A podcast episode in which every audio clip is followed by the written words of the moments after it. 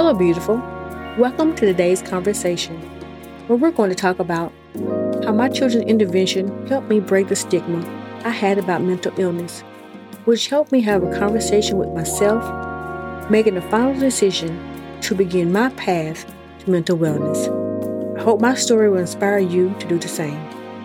I am your host, Shannon Martin, and welcome to today's episode of This Thing Called Wellness.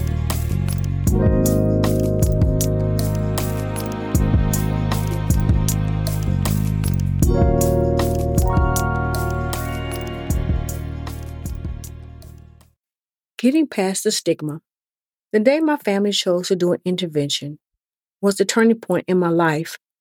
It was a day I changed my ideas about what it meant to have a mental illness, what I was thinking, what I had been told, and how I felt about getting help. One day during the summer, I noticed my kids doing something strange. They were all hanging around my door, all three of them. It was summer break, y'all. And my sons were true gamers. My daughter, on the other hand, she was an early riser. That's just how she rolled. And I thought it was just very strange for them to just be hanging around my door. Why weren't they gaming? Why weren't they at school or at work? They were looking at their cell phones in a little huddle outside my room, but I didn't give it much thought. I thought they were just looking at the video or doing sibling stuff. I had just finished my usual rounds of waking up, going to the bathroom, getting a snack, probably a sandwich, and grabbing everything I needed so I didn't have to leave my room again for a while. At this time, I was still feeling very exhausted. So I collected my things and went back to my room to finish eating. I was about to go back to sleep when I realized my kids were eh, looking at me. They were in my room, standing at the foot of my bed, and asked, Hey, mom, how are you feeling? I said, Oh, I'm just a little tired, but I'm fine. They then said, Well, you shouldn't be tired because you've been sleeping for 17 hours. I kid you not, I sat up like a zombie and said, That's not possible. There's only 24 hours in a day. Now I know what they were doing outside my door. Concerns of my children. I didn't know that they were taking turns taking notes about everything I did on their cell phones, how long I did it, when I did it, and how long I slept. They came right out and said, Mom, this is what you've been doing for however long you've been doing. I just sat there with a mouth open. How can this be? I am really sleeping my life away. But it was right there in black and white. My sons watched what I did at night, and my daughter watched what I did during the day.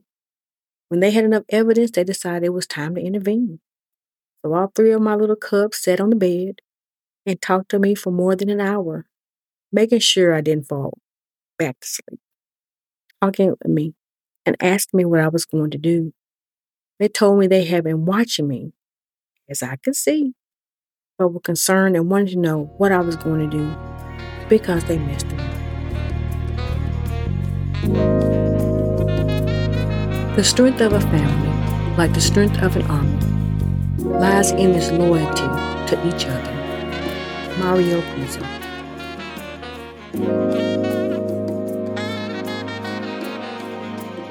Discussion within. After we finished our conversation, my husband came in and sat on the edge of the bed, just like the kids did. I knew the kids had gone down and talked to their dad. He says, Well, the kids are worried, and so am I. They beat me to the punch and spoke to you before I could. I thought you'd get better on your own, but I can see that's not happening, he said. I don't know how to help you, babe, and it bothers me. All I can do is pray for you and do my best to keep the house running. But I have to ask you to get some help. If you don't go on your own, I will have to step in. And this is me stepping in. And on the other hand, it meant he was going to have to talk to my mom, which I later found out he already had done so because she too was worried. They were going to find a facility where I could get help. This is when I realized how bad I was. And that night I had a conversation with myself. I asked God to help me figure out what I needed to do. I know that I didn't fully try medication And because of the stigma, I didn't even think about treatment. This time I just asked, What should I do? And I waited. After crying, praying, and sleeping on it, I made the decision that I had to do this for myself. This was the path I had to take, my path towards feeling better. No one else was suffering. They weren't in the bed, not spending time with their children or husbands, dealing with this crippling illness that no one understood or was trying to understand, other than the fact that you must be crazy if you have depression or anxiety, need medication or counseling. I had to stop listening to other people and start thinking about myself. I had to choose me. That day, I made the decision to try. I wanted to thrive. Mindful moment.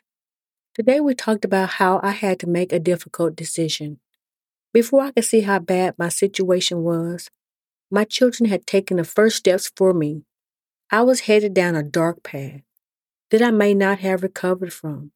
My loved ones saw the storm and came in to help me pull out of it.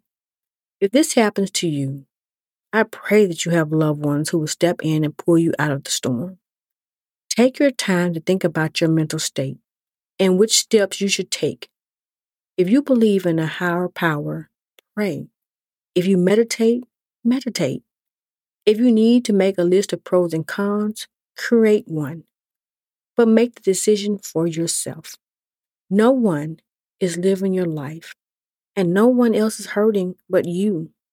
Choose yourself and remember to take each day as it comes.